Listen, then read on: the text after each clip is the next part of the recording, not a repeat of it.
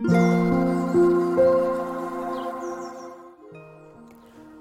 さんこんにちは、なおこです。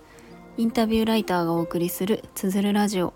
このチャンネルでは取材や執筆を通して学んだことフリーランスの暮らしやキャリアについてお話ししています。今日は2月13日月曜日です。皆さんいかがお過ごしでしょうか？えっとですね私最近 Kindle Unlimited を契約しまして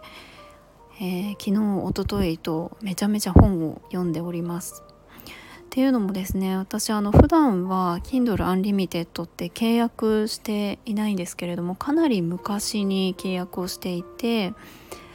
なんかふと見たらですねあの2ヶ月間99円で入れるキャンペーンみたいなのをやっていたんですね。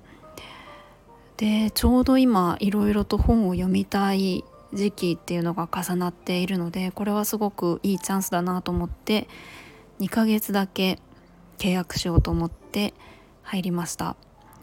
なんかこの2ヶ月間99円ってたまに出てくるんでしょうか？なんかみんなにではなくってかなり前に使っていたことがある方に向けて案内が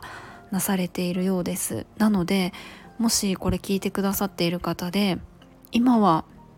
Kindle アンリミテッド契約してないけれどもかなり前に契約していたなっていう方はちょっと確認してみるといいかもしれないです。あの1ヶ月間無料かもしくは2ヶ月間99円。みたいなどちらかが選べるようです、まあ、ただあのサブスクサービスだったらどれもそうですけれどもあのちゃんと自分で解約しないと自動的に更新されてしまうのでそれはちょっとあの気をつけないといけないんですけれどもかなりお得だなと思いますでですね、えっと、せっかくあれこれ本を読んでいるので今日は一冊読んだ本を紹介したいなと思います。で、えっと、読んだ本っていうのが「最高の体調」っていう本で鈴木優さんという方が書かれている本です。なんか Kindle の Amazon のページで見るとベストセラーみたいな感じで書かれていました。いろんな方に、えーと読まれているのではないかなと思います。まあこれですねどんなことが書いてあるかというとなんかその現代人の生活習慣を文明病あの生活習慣から起こるいろんなあのネガティブなことを文明病というふうに言っていてそれに対していろんなこう科学的な根拠からこういうふうにするといいですよっていうような提案がなされているような本でした。まあんまりこう深く書いてあるわけではないんですけれども、まあ、広く浅くいろんなアイディアが書かれているような本でしたなので、まあ、この中に書かれてることを全部実践するとかではなくてもあの自分の中でちょっといいなって思ったものを取り入れてみると面白いんじゃないかなと思います。で割とあの分かりやすく整理されてるなと思ったのがえっ、ー、とその文明病がどういうふうに起こってるかっていうのを3つのパターンみたいな感じに分けていて現代って多すぎるものと少なすぎるものと新しすぎるものの、まあ、どれかによってそういう文明病っていうのが引き起こされてるっていうふうに説明されていました。あのこの3つっていろいろあるなと思うんですよね。多すぎるものって言ったら、まあ、まさに栄養その食べ物っていうのはこう昔に比べたら本当に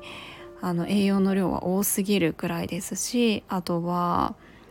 その人生の選択肢や価値観とかも、まあ、多すぎるというかあの多様化したものに入るなと思います。あとは少なすぎるっていうと例えば運動とかあとは昔だったらこう助け合いみたいなところがあったけれども最近はやっぱり孤独みたいなのが社会課題になるくらいこう他者への貢献とかつながりみたいなところが少なすぎるみたいなところに入るかなと思います。であとは新しすぎる。昔はなかったけれども今はあるもの、まあ、まさにデジタル。デジタルデバイス。こういった SNS もそうですしインターネット。あとはやっぱりこう社会に出た時のストレスみたいなものとか仕事のプレッシャーとかあとは食でいうと化学物質とか新しすぎるもの加工食品とかそういうものも出てきてるなと思うんですよね。まあ、それが本来のその人間のその生き物として備わっているあの体の作りとか脳の作りみたいなところに対していろんなエラーが起きてしまっているみたいなところで現代の病気だったりとかあのストレスだったりとかそういうことがあの起こっているよみたいな話が書かれていました。でですねあの私が特に印象に残ったのがあのマインドフルネスについてちょっと紹介されていたんですね。まあ、最近すごくマインドフルネスとか瞑想とかってあのすごくあのブームというかあのここ数年すごくあのいろんな方が関心を持っているなと思うんですよね。まあ、それは本当に今いろんなこう情報にあふれていたりとか時間に追われてたりとか忙しい日常みたいなのがあってまあそういった社会の流れから自分のその自分自身とつながる時間とかあの気持ちを落ち着かせることの必要性を感じている方がすごく多いっていうことなのかなっていうふうに思っています。で私自身はマインドフルネスとか、まあ、あの瞑想とかってそんな日常的にはやっていないんですけれどもやっぱりこれの効果ってあるんじゃないかなっていうのは感じています。で本の中で書かれていたことがそのマインドフルネスとかってえっ、ー、とこうなんか座って何もせず目を閉じてえーと、どこかに集中させてみたいなのってなかなか難しいけれど日常生活のあの日常生活でやることの中にマインドフルネスな時間っていうのを作るといいですよっていう提案をされていました。例えば本当に何でもいいんですけれども食べる時にその食べることに五感を集中させる。